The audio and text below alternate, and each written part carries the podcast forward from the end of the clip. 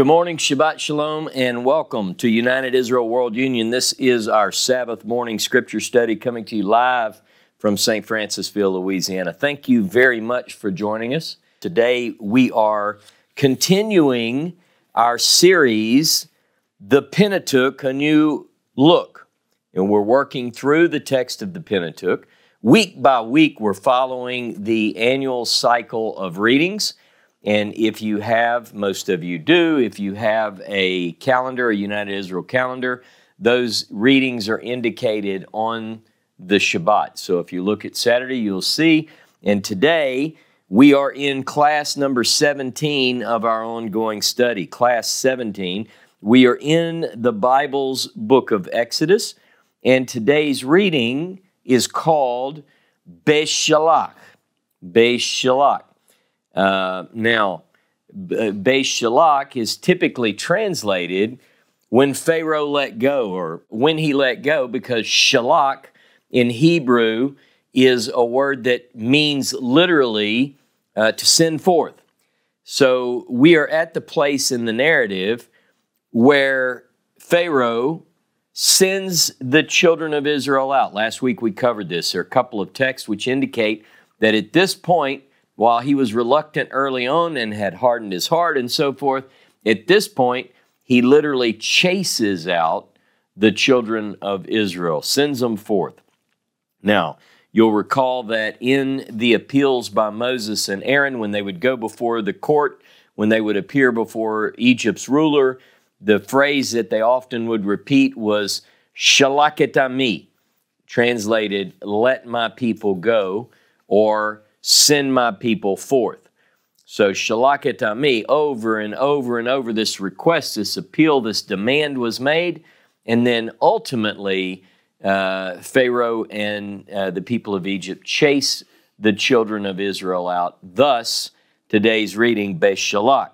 Now, the story of the Exodus, uh, or the departure of the children of Israel, begins a section of the Pentateuch, which carries from, actually, it begins in Exodus chapter 12 and runs all the way through Deuteronomy chapter 34.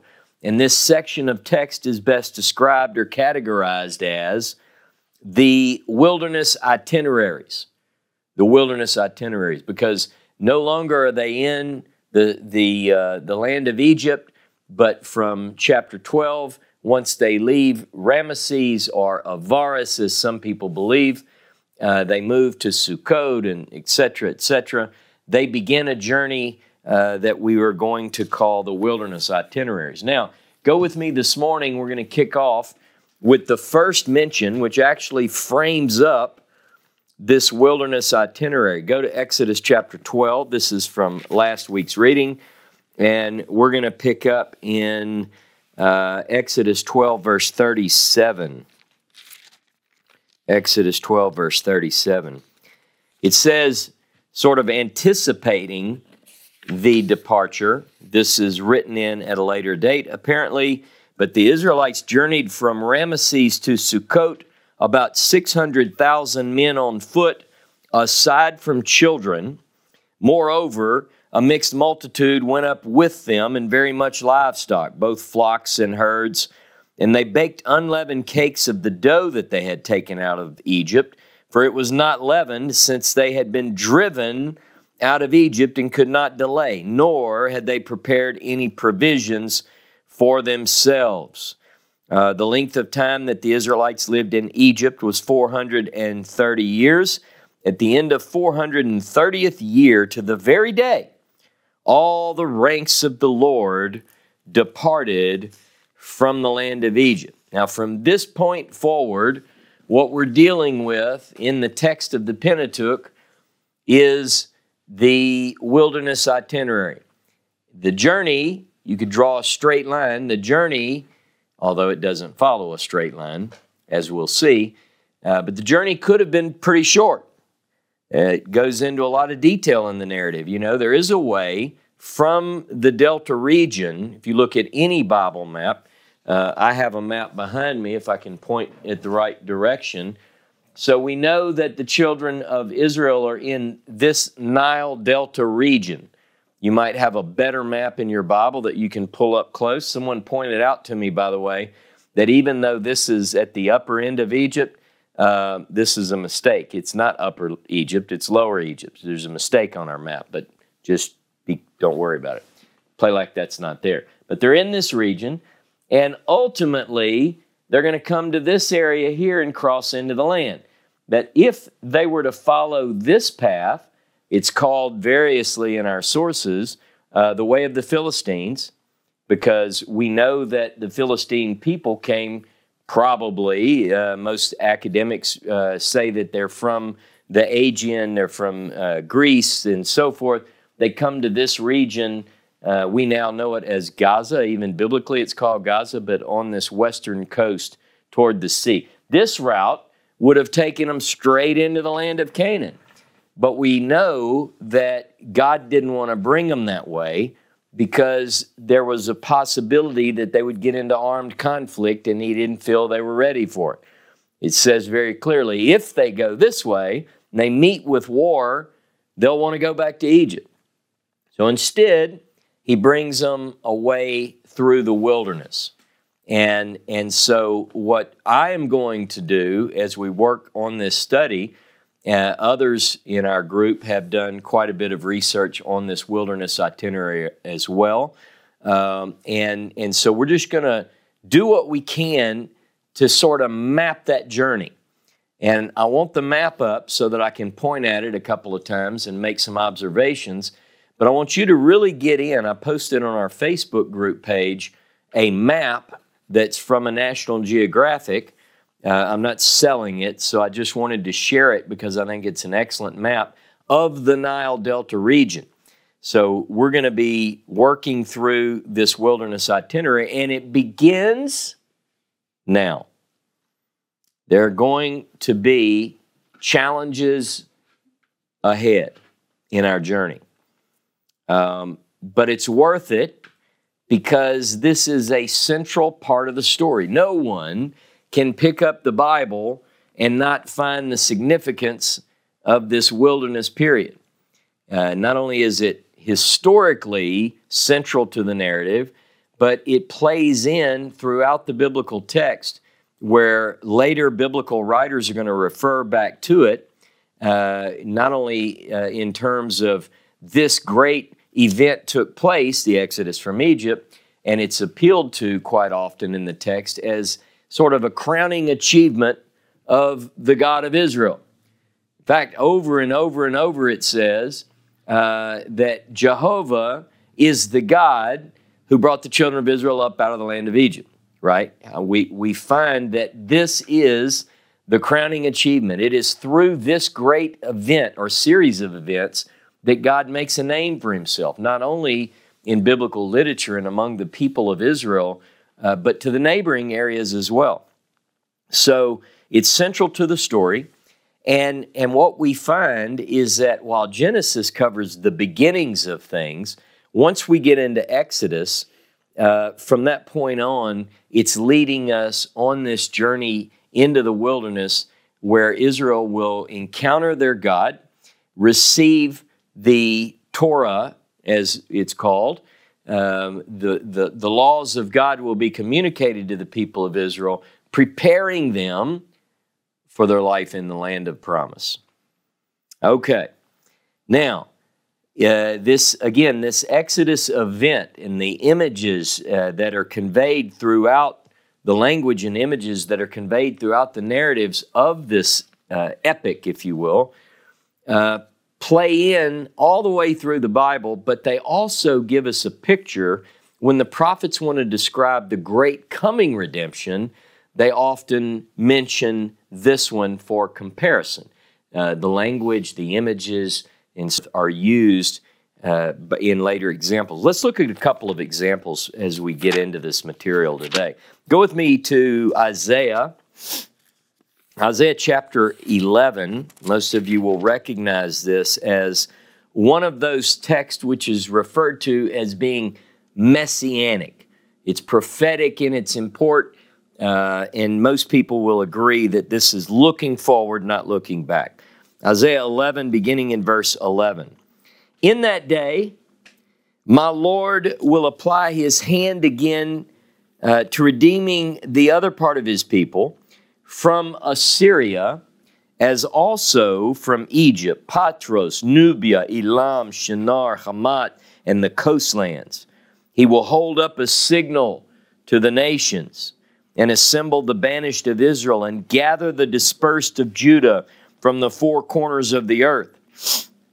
Then Ephraim's envy shall cease, and Judah's harassment shall end. Ephraim shall not envy Judah, and Judah shall not harass Ephraim. They shall pounce on the back of Philistia to the west, and together plunder the people of the east. Edom and Moab shall be subject to them, and the children of Ammon shall obey them. Now get this picture. Uh, the Lord Jehovah will dry up the tongue of the Egyptian sea. He will raise his hand over the Euphrates with the might of his wind and break it into seven wadis so that it can be trodden dry shod. You see the image, it's like the Exodus, right? And thus shall there be a highway for the other part of his people out of Assyria, such as there was for Israel when it left the land of Egypt. So, this rescue from the land of Egypt, this departure from the land of Egypt, and the miraculous uh, events that are tied there too, are also associated with a coming redemption. Look with me um, at the book of Micah, Micah chapter 7. Uh, and I just want to read one verse in Micah chapter 7, uh, verse 15. I will show him marvelous deeds as in the day when you sallied forth from the land of Egypt. Now, in context, one has to ask the question who is this that's being spoken of?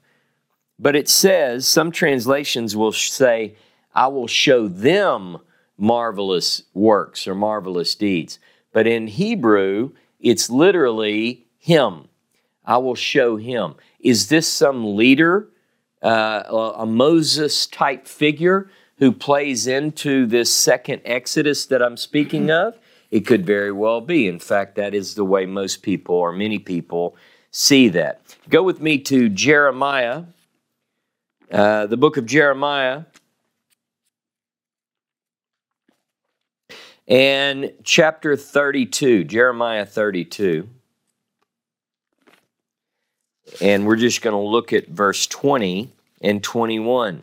Again, the, the prophets and later biblical writers are going to look back on these uh, miracles and the leaving of Egypt. It says in verse 20 of Jeremiah 32 You displayed signs and wonders in the land of Egypt uh, with lasting effect. It's actually to this day, and won renown in Israel and among mankind to this very day.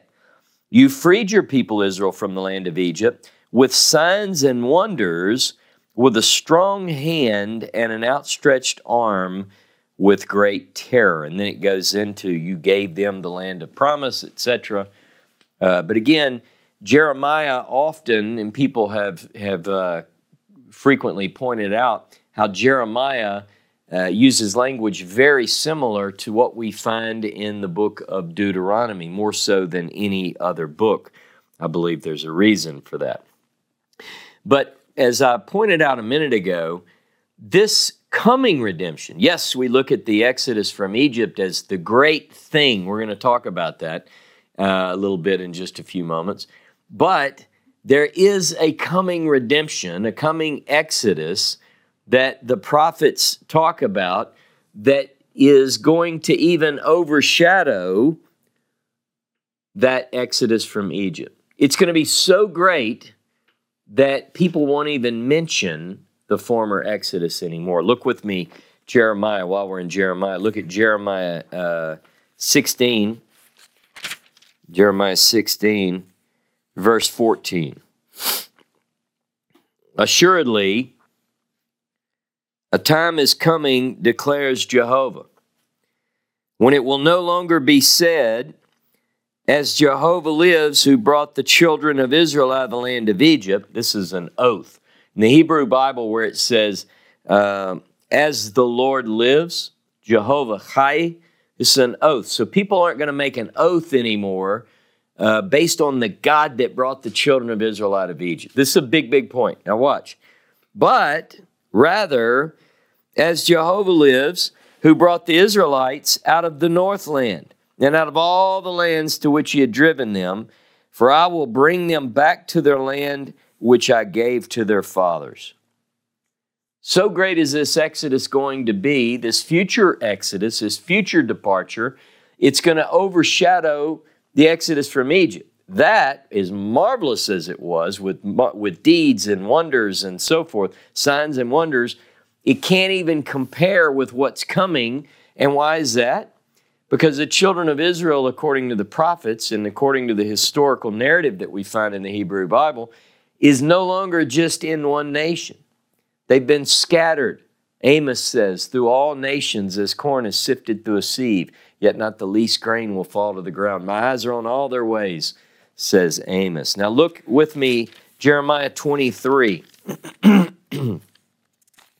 Jeremiah 23 in verse 7 uh, basically has the same uh, text that we just read. Assuredly, a time is coming, declares Jehovah, when it will no more be said, as Jehovah lives, who brought the Israelites out of the land of Egypt, but rather, as Jehovah lives, who brought out and led the offspring of the house of Israel from the north and from all the lands to which I banished them, and they shall dwell upon their own soil. Marvelous promises. Now, the second Exodus, about which the Bible has plenty to say, I've only touched a couple of verses. There are uh, dozens of texts which point to this greater exodus. And, and there's the Bible has much to say, but it's going to be so great. I want to stress this that no longer will people even make an oath about the God who brought the children of Israel up out of Egypt. And we can talk about it today, which we are going to, because this other exodus hasn't taken place yet. But there's coming a time when if you brought up, if someone said, hey, you remember the story about how God brought up Israel out of Egypt? Somebody in the group would say, Why would you even talk about that? That's not, I mean, pfft, that's nothing compared to what he did, and he brought Israel up out of all the nations. This is the image. Now, the miraculous events um, are declared in the future even greater than those in the history. Now, last week, I ended with Deuteronomy chapter 4. I want to go back there this morning and I want to kick off our new look today with this text. If nothing else, this is going to bring clarity in case I wasn't clear last week as I closed my class. Uh, Deuteronomy 4, let's go to verse 32. you have but to inquire about bygone ages that came before you ever since God created man on earth, from one end of heaven to the other, has anything as great as this ever happened? Or has its like ever been known? Has any people heard the voice of a God speaking out of a fire as you have and it survived? Or has any God ventured to go and take for himself one nation from the midst of another by prodigious acts, by signs and wonders, by war, by mighty and an outstretched arm, and awesome power, as Jehovah your God did for you in Egypt before your very eyes? It's been clearly demonstrated uh, to you that Jehovah is alone God, there is none beside him. Now, I just want to make a point that this particular text refers to something as this great thing. Now, uh, part of this great thing is the fact that God spoke to Israel from the midst of the fire. Clearly, a reference to what takes place at Horeb, right? You have God speaking from the midst of the fire. Uh, it's this awesome event, and, and that's part of this great thing. But it says, or has any God ever ventured to take a people from the midst of another people? So, this great thing, according to Deuteronomy, is the two sections. It's all about the wilderness uh, journey, by the way, has to do with Sinai and the exodus from Egypt. And that exodus from Egypt inc- includes the signs and wonders that led to it coming to pass. Now, but I want to keep reading um, about this great thing and the purpose, therefore. Let's go back to 35.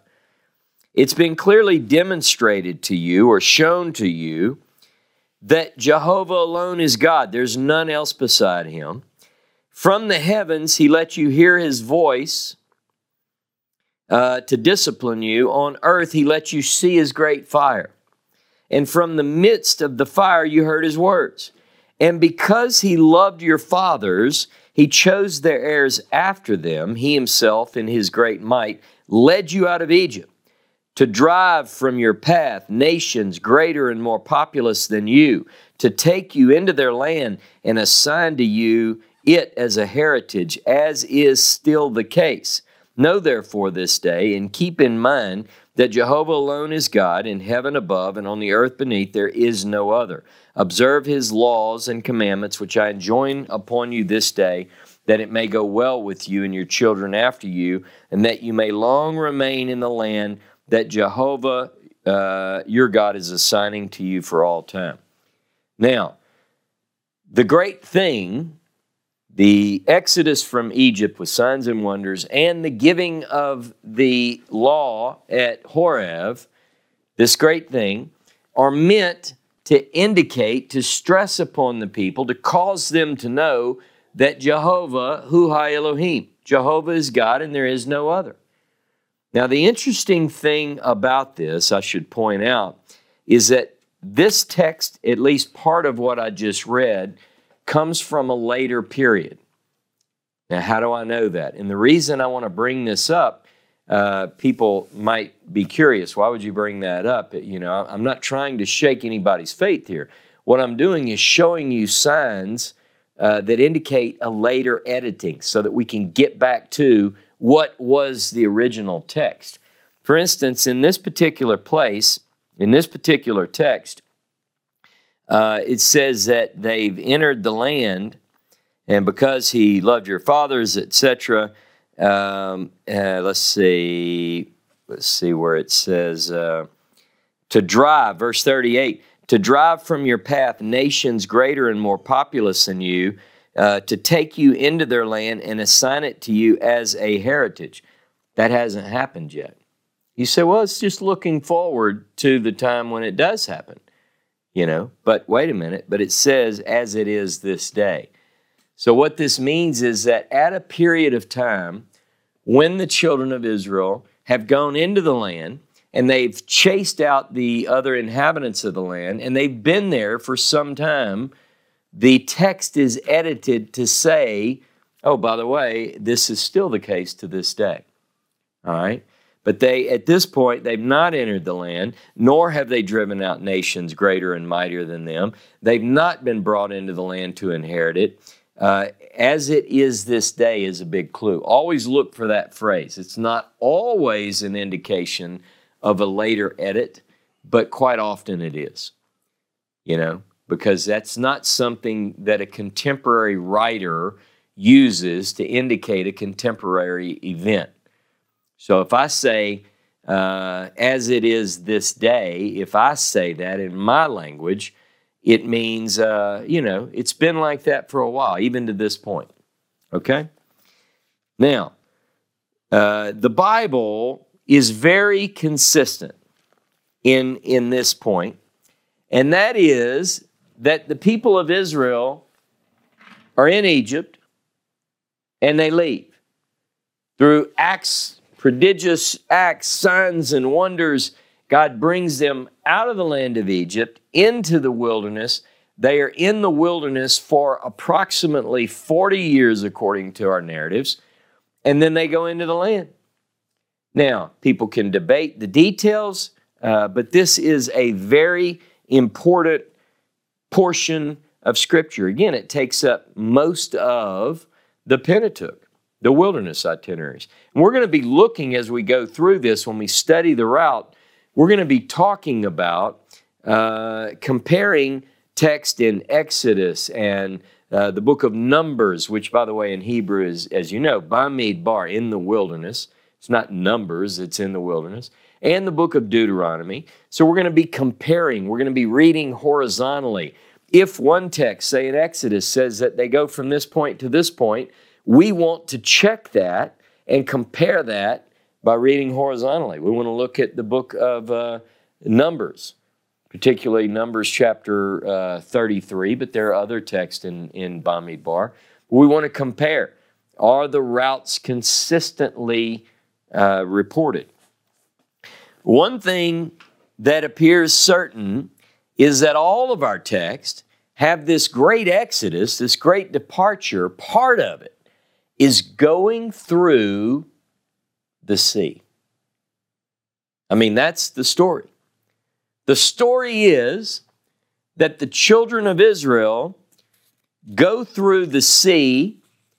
The Egyptians are chasing after them. So Israel leaves Egypt. Egypt, Egypt realizes, hey, what have we done here? We let our slave labor leave. Let's go get them. And they chase after them. And God helps the children of Israel by opening the sea uh, by causing the children of Israel to go over dry shod. The waters take out the Egyptians who pursue them. Now, what we're going to do this morning is we're going to read Exodus chapter 14 in its entirety because this is the story as we have it. now, there's a song about the crossing of the sea. Exodus 15, the Song of the Sea. Some people call it the Song of Moses, but it's not. Uh, it's called the Song of the Sea. Exodus 14, verse 1. Jehovah said to Moses, Tell the Israelites to turn back and encamp before Pi Hahirot, between Migdol and the sea, before Baal Zephon. You shall encamp facing it by the sea. And Pharaoh will say of the Israelites, Hey, they're astray in the land. The wilderness is closed in on them. Then I will stiffen Pharaoh's heart, and he will pursue them. And I will gain glory through Pharaoh and all his host, and the Egyptians shall know that I am Jehovah. And they did so. And when the king of Egypt was told that the people had fled, Pharaoh and his courtiers had a change of heart about the people and said, What is it that we've done, releasing Israel from our service? And he ordered his chariot and took his men with him. He took 600 of his picked chariots and the rest of the chariots of Egypt with officers in all of them. And Jehovah stiffened the heart of Pharaoh, king of Egypt, and he gave chase to the Israelites as the Israelites were departing defiantly. The Egyptians gave chase to them, and the chariot horses of Pharaoh, his horsemen, his warriors overtook them by the sea near Pi Hahirot before Baal Zephon. Now, you're getting all sorts of geography here. You following this? It's going to be important because we have to figure out where did the sea crossing happen? I mean, is it in this region here? Is it here? Is it here? Well, let's see what we can figure out. As Pharaoh drew near, verse 10, the Israelites caught sight of the Egyptian advancing on them. Greatly frightened, the Israelites cried out to Jehovah. And they said to Moses, Was it for one of graves in Egypt that you brought us to die in the wilderness? What have you done to us taking us out of Egypt? Is this not the very thing we told you in Egypt, saying, Let us be, we'll serve the Egyptians, for it's better for us to serve the Egyptians than to die in the wilderness? So, first, we've heard of this, by the way. We don't have a record of them saying that previously. But Moses said to the people, Have no fear. Stand by and witness the deliverance which Jehovah will work for you today. For the Egyptians whom you see today, you will never see again. Jehovah will battle for you. You hold your peace. Then Jehovah said to Moses, Why do you cry out to me? Tell the Israelites to go forward.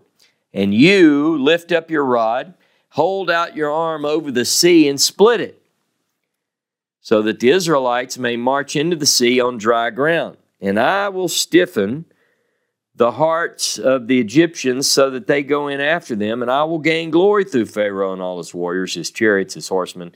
Let the Egyptians know that I am Jehovah when I gain glory through Pharaoh, his chariots, and his horsemen. The angel of God, who had been going ahead of the Israelite army, now moved and followed behind them.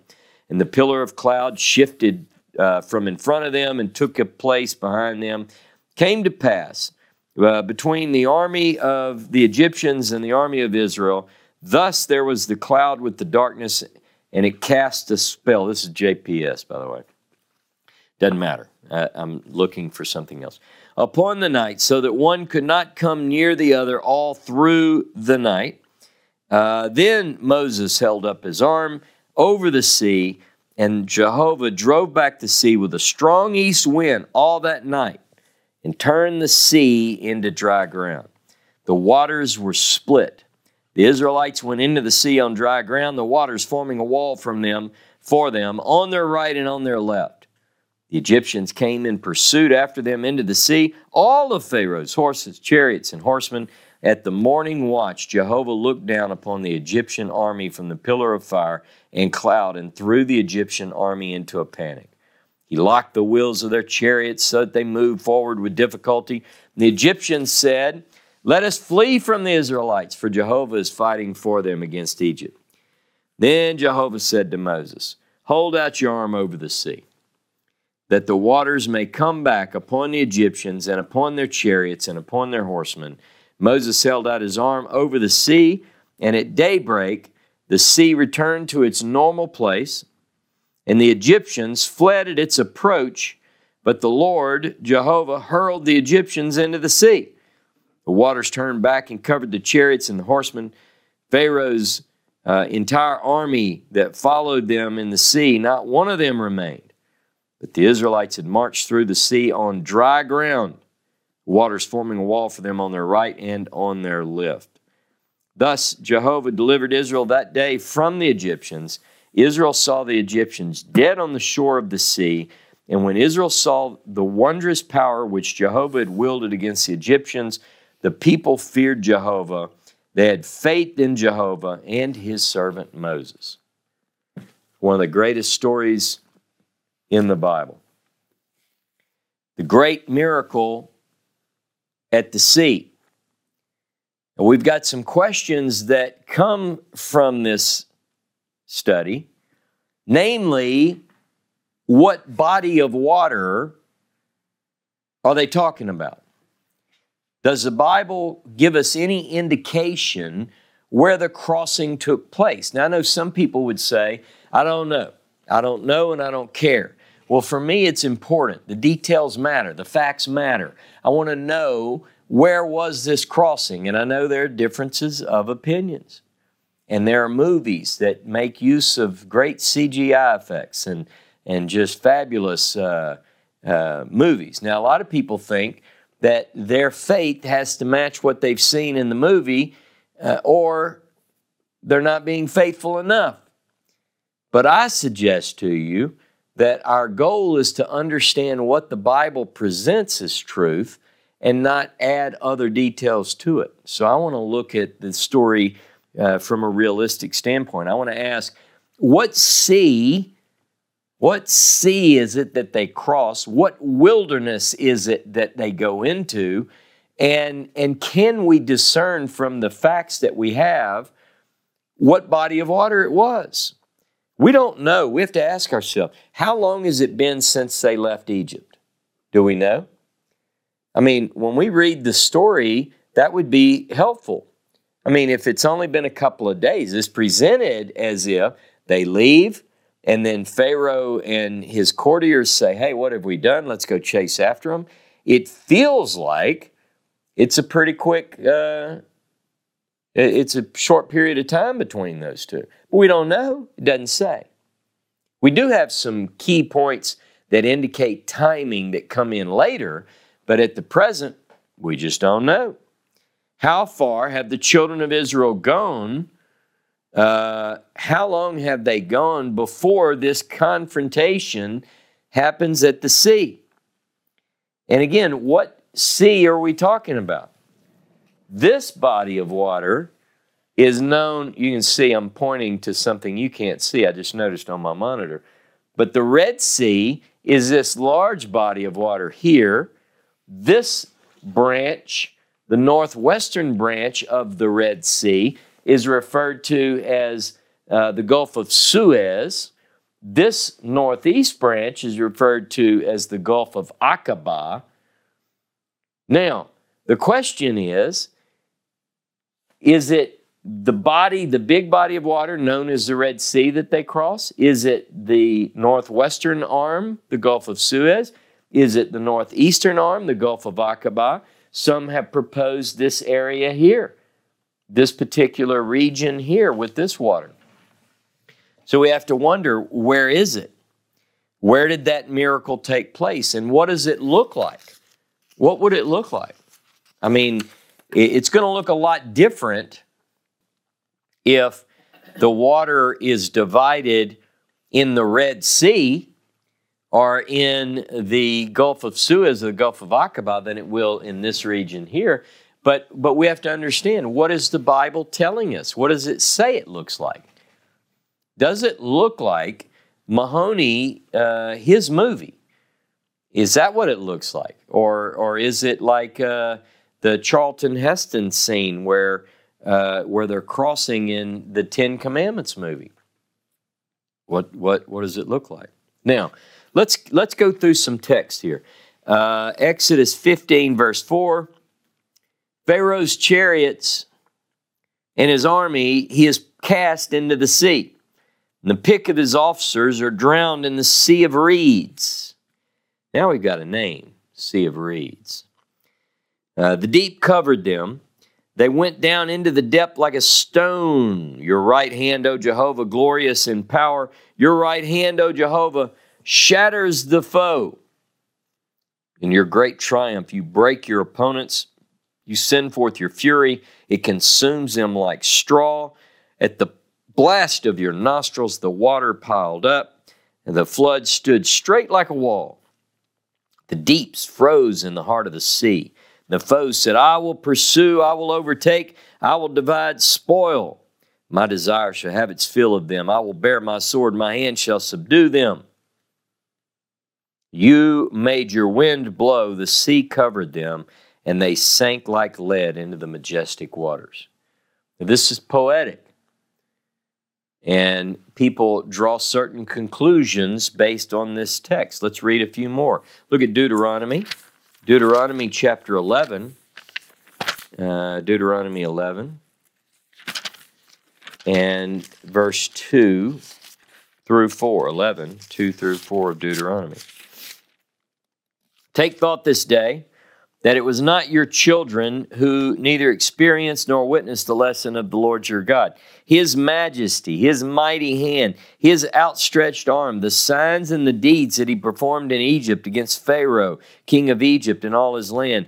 What he did to Egypt's army, its horses and chariots, how Jehovah rolled back upon them the waters of the Sea of Reeds when they were pursuing you, thus destroying them once and for all. What he did for you in the wilderness before you arrived at this place.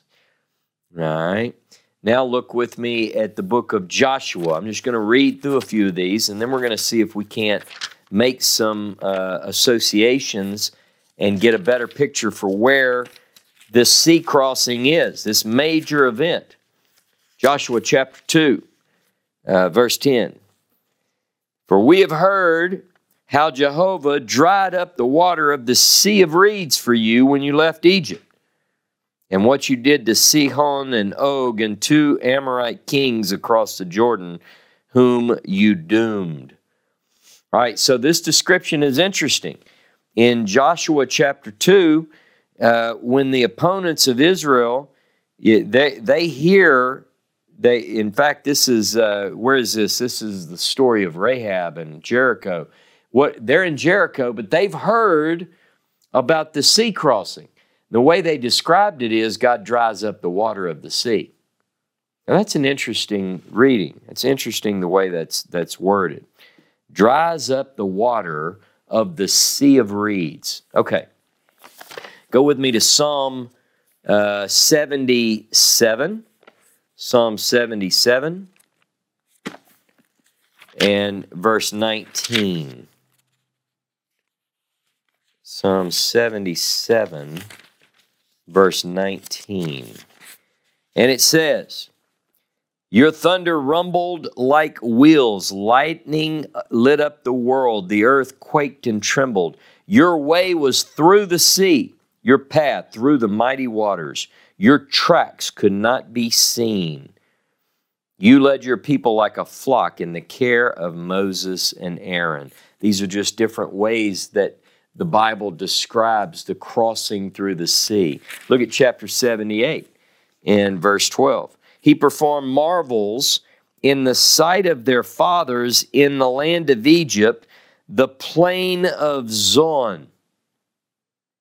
He split the sea and took them through it. He made the waters stand still like a wall. He led them with a cloud by day and through the night by the light of fire. Now, this particular passage, uh, by the way, that's verse 20 and 21 in, uh, no, I'm sorry. Uh, the previous I, I, had in my notes, the previous I said Psalm 77, 19 and 20. It's 20 and 21 in Hebrew. This is chapter 12, uh, verse 12 and 13 of 78. It refers to the fields of Zoan. Now, where is that? It's going to give us an idea, maybe. We're going to come back to that. Look at verse 43 of Psalm 78. 43. Um, how he displayed his signs in Egypt, his wonders in the plain of Zoan.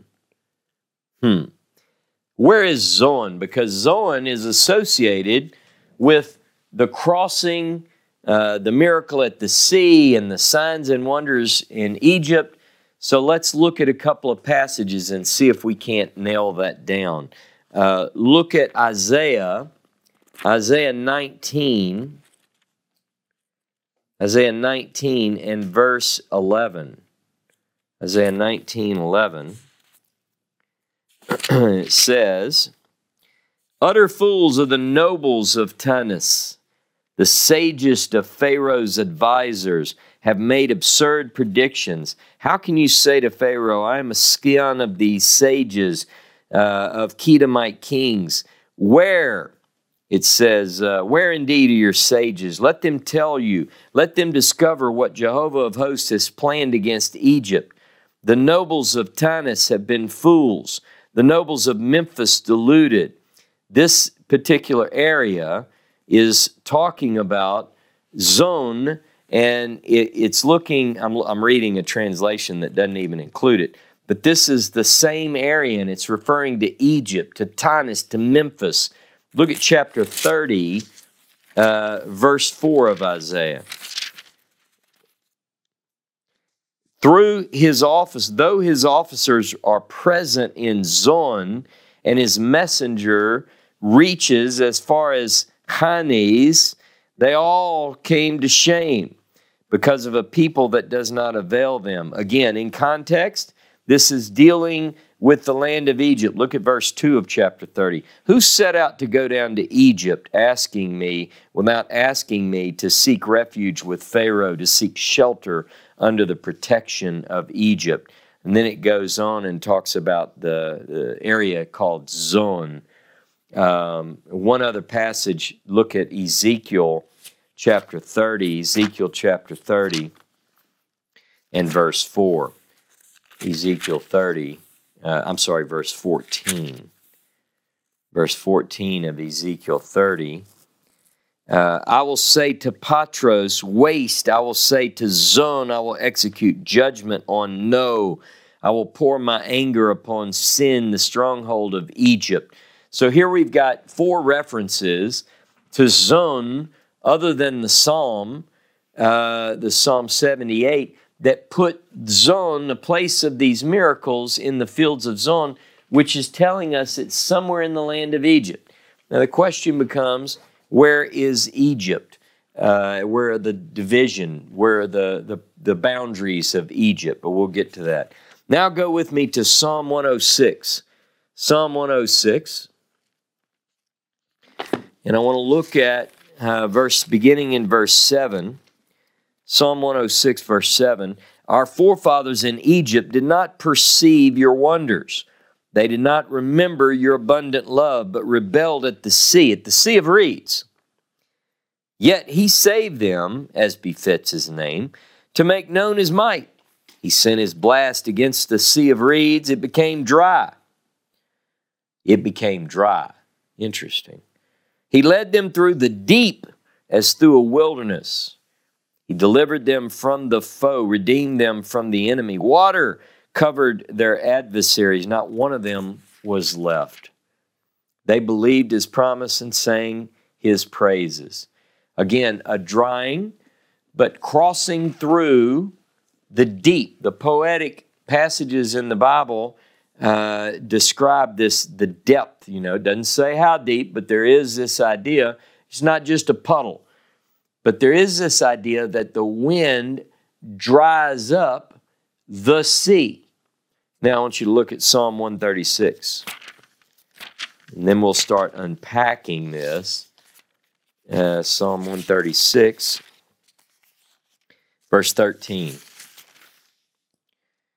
Who split apart the sea of reeds? His steadfast love is eternal, and made Israel to pass through it. His steadfast love is eternal.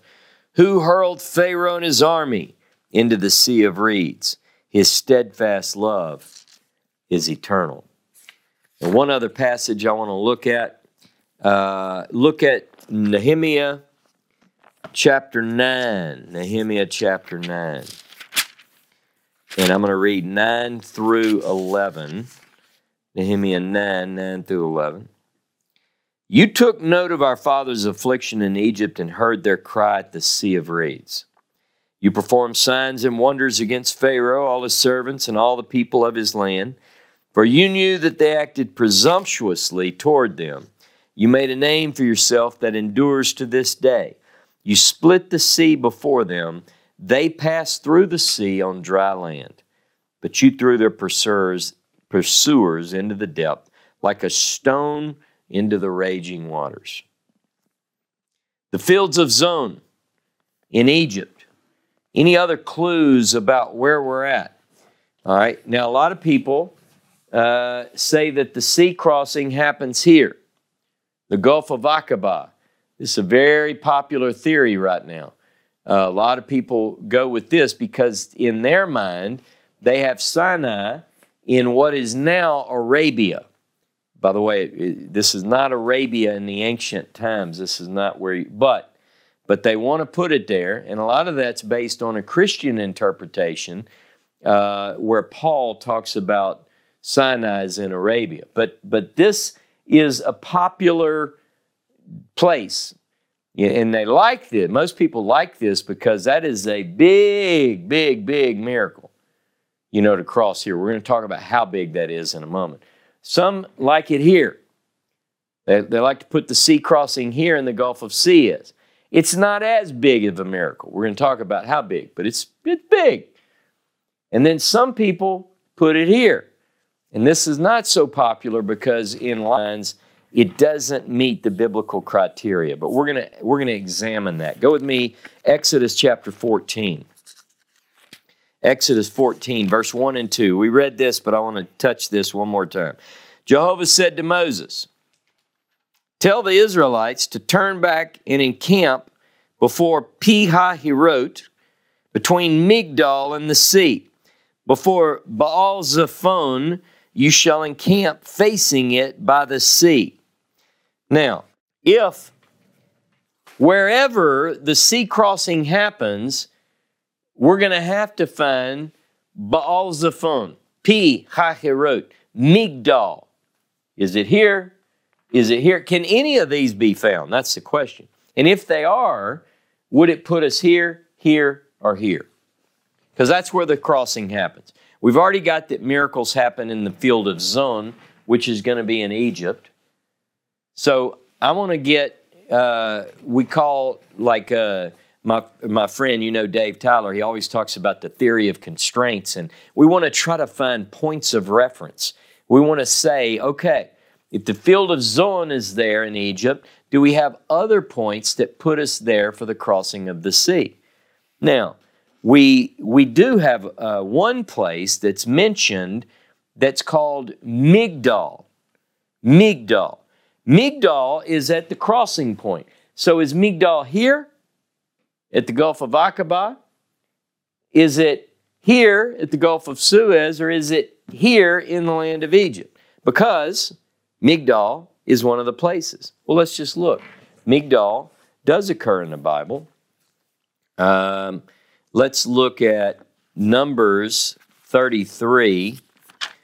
Numbers 33. By the way, Numbers 33, we know this text is the staging points, uh, the children of Israel, their marches. All right, chapter 33 of Numbers, verse 6 through 8. They set out from Sukkot encamped at Etam, which is on the edge of the wilderness. This is right when they leave Egypt. Where is Sukkot? It's in Egypt. Where is, uh, we're talking about on the edge of the wilderness. What wilderness? Well, I'm going to show you, it's going to be pretty simple in a minute. Okay, set out from Etam, turned about toward Pihahirot, which faces Baal Zephon, and they encamped before Migdal. They're still in Egypt. They set out verse 8, they set out from Pnei Hahirot, called Pihahirot in other places, and passed through the sea into the wilderness, and they made a three day journey in the wilderness of Etam and encamped at Marah. All right. So far, it doesn't look like they've even left Egypt, and yet they cross a sea. Now, I, well, I'm just going to leave that there for a moment. Let that sink in. And then you have to ask yourself at this point in the journey, they've crossed the sea. Are they here, leaving Egypt? Are they Gulf of Suez? Has there been any description of a southward turn yet? No. Or are they at the Gulf of Aqaba? Okay. Now, where else is Migdal? Let's confirm, because there is a Migdal in Egypt, which says that the crossing of the sea happens when they're leaving Egypt. Now you could say, well, that might be the Gulf of Suez. Okay, we'll talk about that. But they clearly, clearly are in Egypt, Migdal. Look at Jeremiah 41, uh, 44. Jeremiah 44. Just to make sure that we've got the right Migdal. Uh, then the word, uh, verse, verse 1, Jeremiah 44. Then the word which came to Jeremiah for all the Judeans living in the land of Egypt, living in Migdal, Tahpanhes, Noph, and all the land of Pathros. All right, so Migdal is where? Egypt. Let's look at 46 of Jeremiah. 46 of Jeremiah in verse 14. Declare it in Egypt. Proclaim it in Migdal. Where's Migdal? It's in Egypt. Still in Egypt. Uh, how about Ezekiel 29? This is later. Uh, Ezekiel 29. Let's see where Migdal is now. 29 and verse 10. Uh, assuredly, I will. I am going to deal with you in your channels. I will reduce the land of Egypt to utter ruin and desolation, from Migdal to Syene, all the way to the border of Nubia. All right, so that puts Migdal in Egypt. Chapter 30 and verse 6 is my last reference. Thus says Jehovah Those who support Egypt shall fall, and her proud strength shall sink. There they shall fall by the sword from Migdal to Syene. Migdal is in Egypt. Zon is in Egypt. They've not yet left Egypt proper when the crossing takes place. Now, some people might look at this map and say, well, this is the Sinai. Egypt uh, this is modern Egypt. We're, talk, we're, not talking, we're not talking about the modern definitions of these areas. What was Egypt then, and what was this wilderness area? Was that Egypt proper? Now, I know there are differences of opinion, but I'm trying to give you clear cut references. The sea is close to Migdol. Now, I posted this map, and I want you to look at where Migdol is. We know where Migdol is, it's pretty certain. So, if Migdol is in that delta region, it stands to reason that the sea that they cross is in that area. And you know how I know that? because it says it happened there. Now, what wilderness do they cross into? If you look at chapter 15 of Exodus, uh, Exodus 15 and verse 22, I want to make another point. Um, because once they cross the Sea of Reeds, whether it's here, here, or here, they enter into a wilderness that we know. It says the wilderness of Shur. Now, the question becomes where is the wilderness of Shur? If the crossing of the sea uh, is here, the wilderness of Shur has to be east of the Aqaba, the Gulf of Aqaba. I, I'm, gonna, I'm trying to keep this as simple as possible. And, and it, would, it would be, that would be it. But we know where the wilderness of Shur is, and it's not here. It's just not. We know where it is. Look at Exodus 15 24, uh, 22. Then Moses caused Israel to set out from the Sea of Reeds. They went on into the wilderness of Shur, and they traveled three days in the wilderness and found no water. Okay, but that doesn't tell me where it is. I have two other verses that that might uh, help me understand. By the way, Shur, look up, do a study on the way of Shur S H U R. Throughout the patriarchal narratives, this area in here, it's the way of Shur because this is the wilderness of Shur. It's here. It's east of what was ancient Egypt. Okay, look with me at 1 Samuel, uh, 1 Samuel chapter 27. 1 Samuel 27 and verse 8. 1 Samuel 27 and verse 8. And by the way, there are a lot of different theories on all this, um, but there, a lot of people will latch on to one person who provides evidence that suggests their particular view. So uh, you have to stay tuned. You have to watch for that. Let's not overreact because you know there are differences of opinion. I've read all of these guys. I know many of you have as well we have to go first with what we know. So rather than someone suggest something, we have to prove it, put it to the test.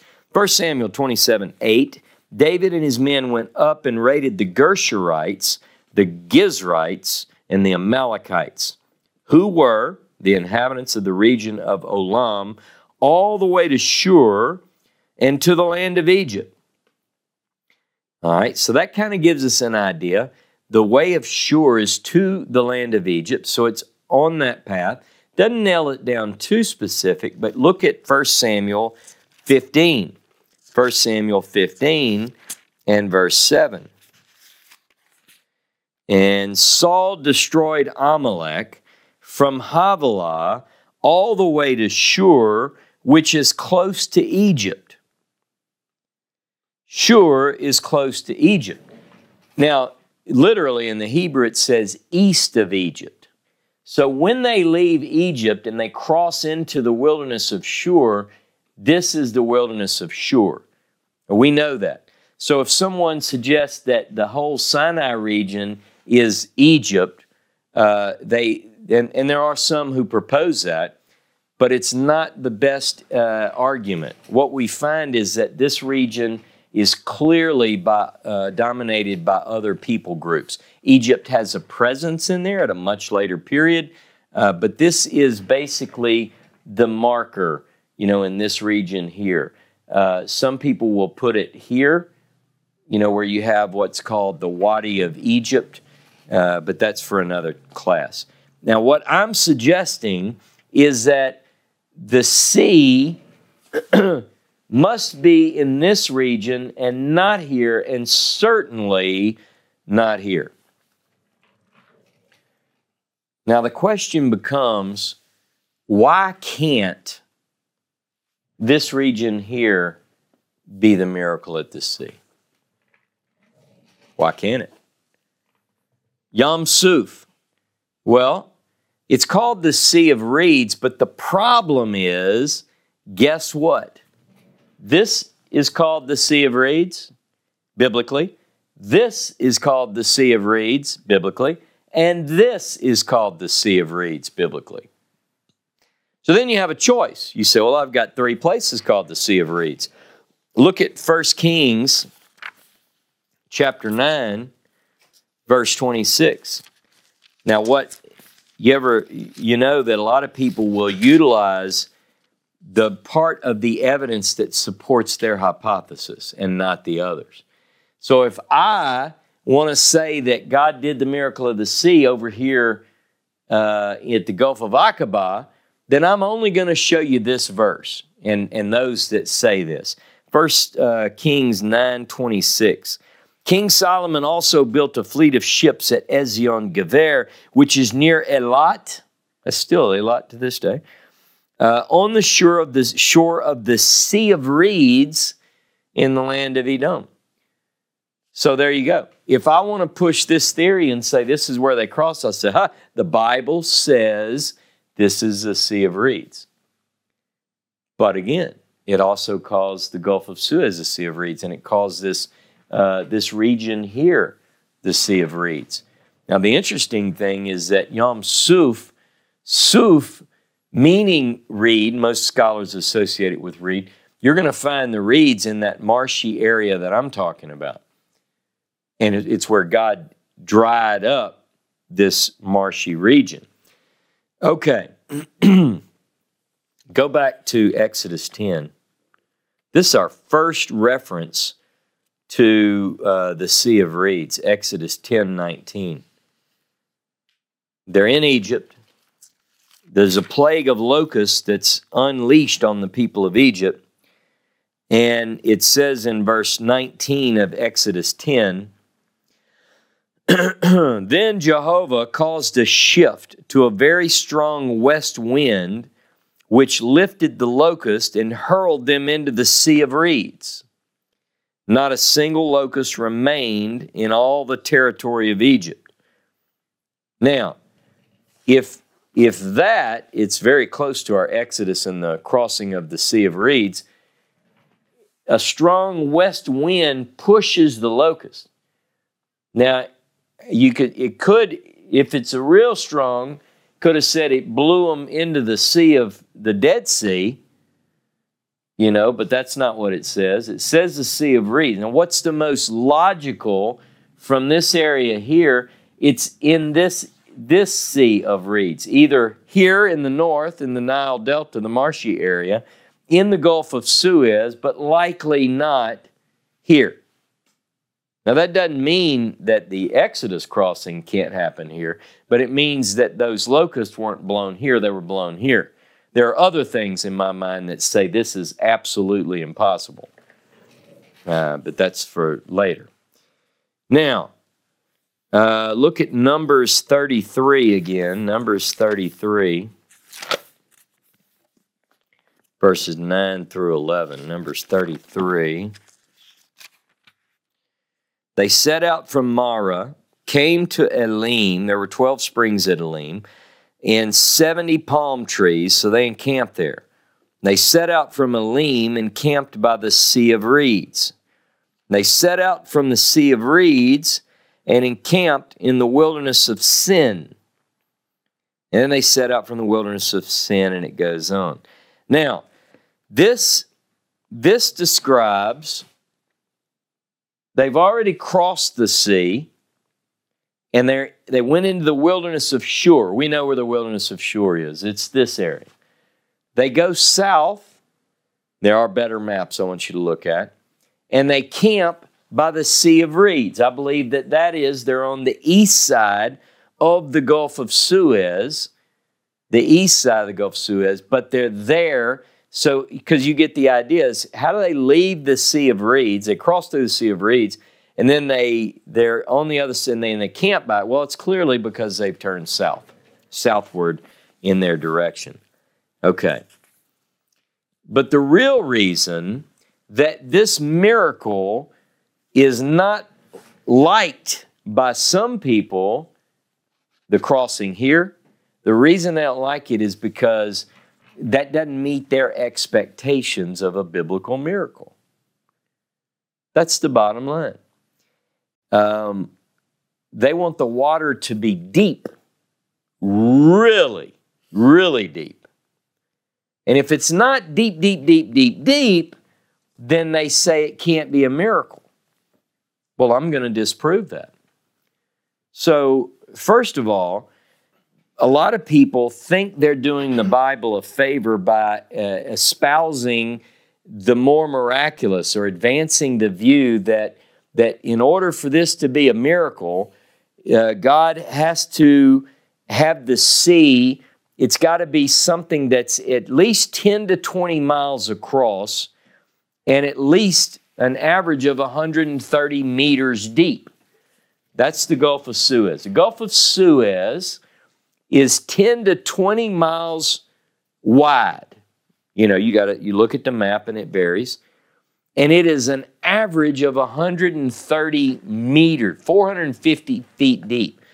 The first thing I want you to do is if the miracle takes place there, you know, people draw this uh, this miracle or they put it on screen and they show the water and it might be, you know, higher than the roof of a building, you know, but th- we're talking 450 feet. Now that's a miracle. That's the way people want their miracles. They want them big. Got to be big. You do you realize? I want you to think about that. Now, how wide? It doesn't say how wide, but let's say it's uh, I don't know a mile wide. Uh, I wouldn't want to be. That'd be scary. 450 feet deep. Okay, or the Gulf of Aqaba. uh, Gulf of Aqaba. Now that's a big miracle. It is nine to 15 miles across, depending on you know where you put the crossing point. Most people put it at Nuweiba. Go look this up because people say, well, there's a shelf under the water. They could have walked on the shelf. It's that's how the miracle happened. Yeah, well, go see how deep that shelf is. So let's just talk about depth. You you do your study. People have to make up their own mind. But uh, if you look at the Gulf of Aqaba, Gulf of Aqaba is 9 to 15 miles wide, depending on where you measure it, and 800 meters deep. 800 meters deep. That's deep. That's deep. That's a big miracle. Uh, and, and the proposed crossing site, you know, people have different ideas and they'll come up with different numbers, but a lot of what I've found is that at the proposed crossing site, it's 300 meters deep. You know, okay. The Nile Delta theory. Is it possible?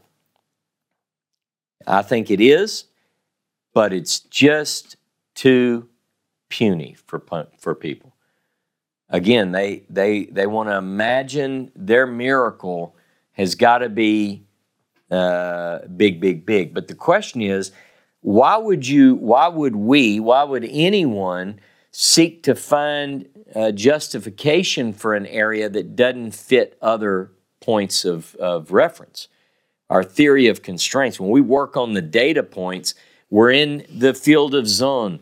we're in, we're close to Migdal, where all of these points point us to that area where this marshy area where it's dried up. Now it says that a wind pushed it, and then the wind brings it back later. Now, could that be devastating? Again, people say, no, it's got to be deep because it says that the water of the walls, they're walls of water, they came crashing down on the Egyptians, and, and they use a lot of this poetic language. Now, but let's look at a couple more texts. Go with me to Joshua, Joshua chapter 3. Joshua 3. And let's go to verse 9. Joshua said to the Israelites, Come closer and listen to the words of Jehovah your God. By this, Joshua continued, You shall know that a living God is among you, and that he will dispossess for you the Canaanites, the Hittites, Hivites, Perizzites, Girgashites, Amorites, to Jebusites. The ark of the covenant of the sovereign of all the earth is advancing before you into the Jordan. Now select 12 men from the tribes of Israel, one man from each tribe. When the feet of the priests bearing the ark of the Lord, the sovereign of all the earth, come to rest in the waters of the Jordan, the waters of the Jordan, the water coming from upstream, will be cut off and will stand in a single heap. When the people set out from their encampment to cross the Jordan, the priests bearing the ark of the covenant were at the head of the people. Now the Jordan keeps flowing over its entire bed throughout the harvest season. But as soon as the bearers of the ark reached the Jordan and the feet of the priest bearing the ark dipped into the water at its edge, the waters coming down from upstream piled up in a single heap, a great way off, at Adam, the town next to Zarethan. And those flowing away downstream to the sea of the Arava, the Dead Sea, ran out completely, so the people crossed near Jericho. The priest who bore the ark of Jehovah's covenant, stood on dry land, exactly in the middle of the Jordan, while all Israel crossed over on dry land until the entire nation had finished crossing the Jordan. So this says that when the priest's feet touched that the water, the next town up at Adam, stood up like a wall of water. And, the, and they crossed over on dry ground. It's a miracle. But wait, there's more. Look at chapter 4, verse 19. The people came up from the Jordan on the tenth day of the first month and encamped at Gilgal on the eastern border of Jericho. And Joshua set up in Gilgal the twelve stones that had taken they had taken from the Jordan, and he charged the Israelites as follows: In time to come, when your children ask their fathers, "What's the meaning of these stones?" Tell your children. Here the Israelites crossed the Jordan on dry land. For Jehovah your God dried up the waters of the Jordan before you until you crossed, just as the Lord your God did to the Sea of Reeds, which he dried up before us until we crossed. Thus all the people of the earth shall know how mighty is the hand of Jehovah, and you shall fear Jehovah your God always. When Joshua says that we're going to tell this story to the descendants, he says, I want you to tell them this that this event at the Jordan River took place just like what God did when He brought you out of the land of Egypt. He dried up. That's comparing a crossing of the Jordan to the Sea of Reeds. Now, somebody at that point should have said, ah, that's a little bit of an exaggeration. The Jordan isn't that impressive. You know, it's just it's just not that impressive to cross the Jordan on dry land, and especially not to compare it to such a marvelous uh, event at the sea. But these two events are compared with each other in another place too. Look at Psalm uh, Psalm 66. Psalm 66 6. Again, most people want their water deeper. Can you imagine the children of Israel complaining at the Jordan saying, you know, this just isn't that impressive? I mean, I'm just not that impressed with this God. I think that, that that's a little bit what we're doing here. Psalm 66 6. He turned the sea into dry land. They crossed the river on foot. We therefore rejoice in him. So it's talking about the, the miracle at the sea and at the river. These are alike. Look at Psalm 114. I'm going to read this Psalm 114. When Israel went forth from Egypt, the house of Jacob, from a people of strange speech, Judah became his holy one, Israel his dominion. The sea saw them and fled. Jordan ran backward. Mountains skipped like rams, hills like sheep. What alarmed you, O sea, that you fled? Jordan, that you ran backward? mountains that you skipped like rams, hills like sheep. Tremble, O earth, at the presence of the Lord, at the presence of the God of Jacob, who turned the rock into a pool of water and flinty rock into a fountain. Now, in my opinion, I think that the miracle when they crossed the Jordan was a miracle indeed. God dried up the riverbed, had the waters stand up in a heap to allow them to cross dry shod. Joshua compares that to the crossing at the sea. He was at both. It wouldn't make sense to compare the two if they weren't comparable. Now, there's another miracle, uh, water crossing, that I'll touch on quickly. Uh, 2 Kings, 2 Kings 2, uh, verse 6 through 8. Elijah said to him, Stay here, for Jehovah has sent me on to the Jordan. As Jehovah lives and as you live, I will not leave you he said, and the two of them went on. Fifty men of the disciples of the prophets followed and stood by at a distance from them. At two of them stopped into the Jordan, or stopped at the Jordan.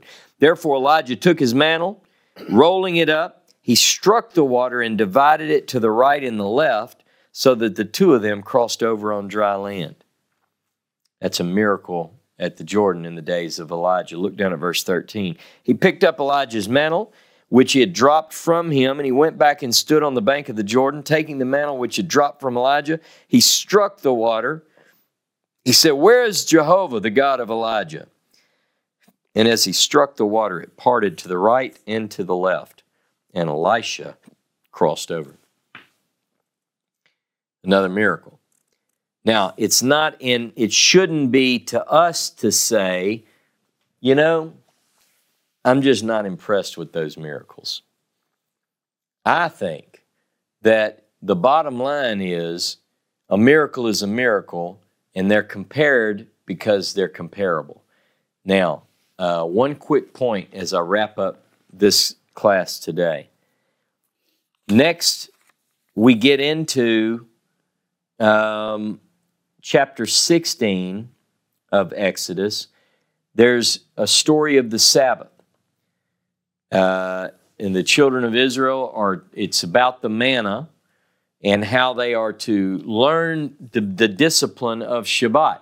That for this many days you're going to go out and you're going to pick up manna, but on the seventh day you're not going to because that's the Sabbath. You're going to pick up extra before the Sabbath.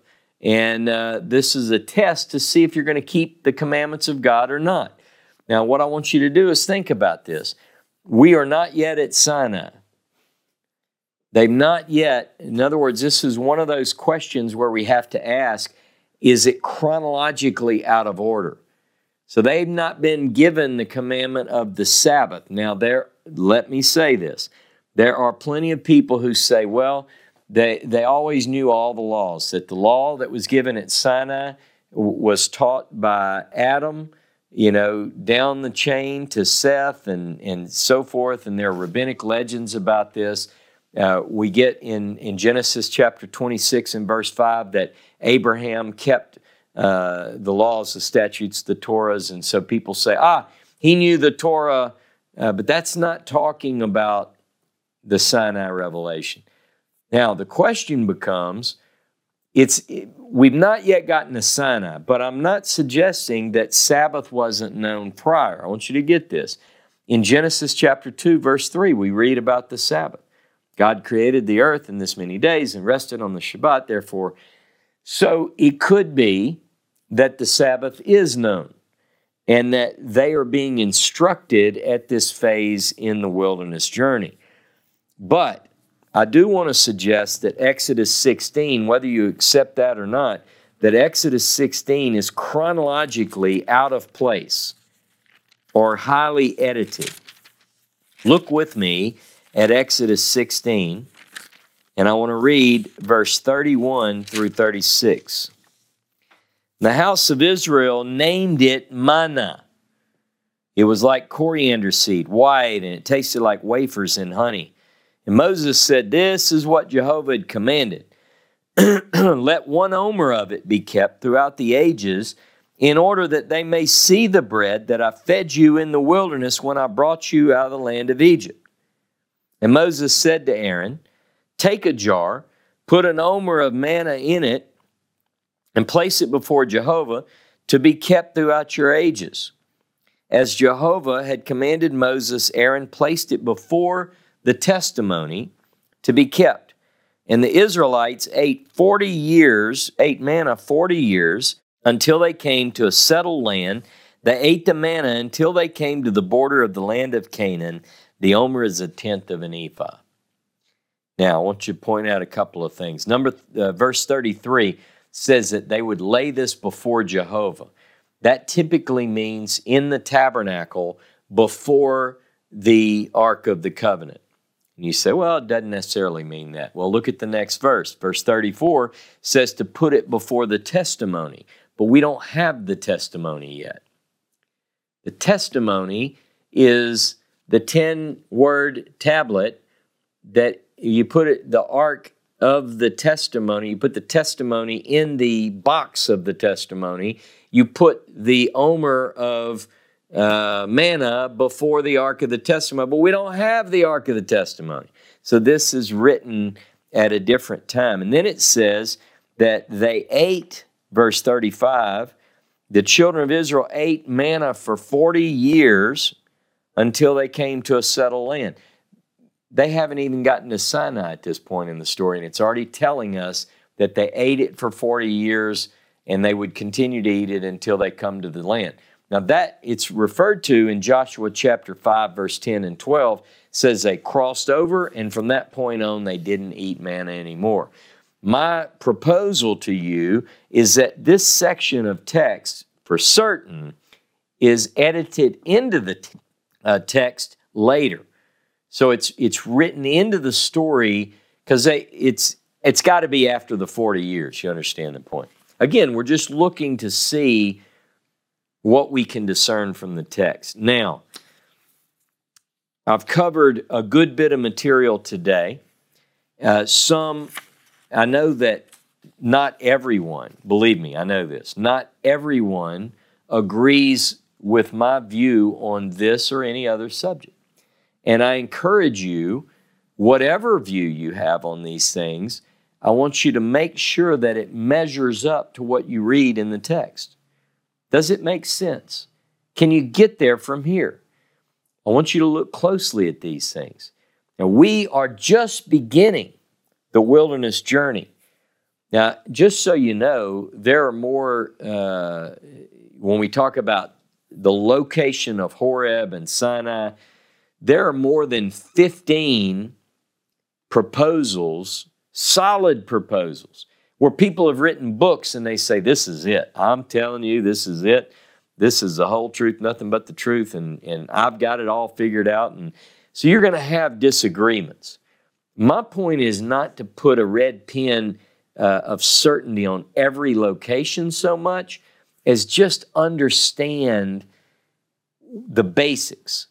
In, in my view, the, the crossing of the sea is a fundamental, very key miracle. It is one of the greatest miracles in all the biblical narrative.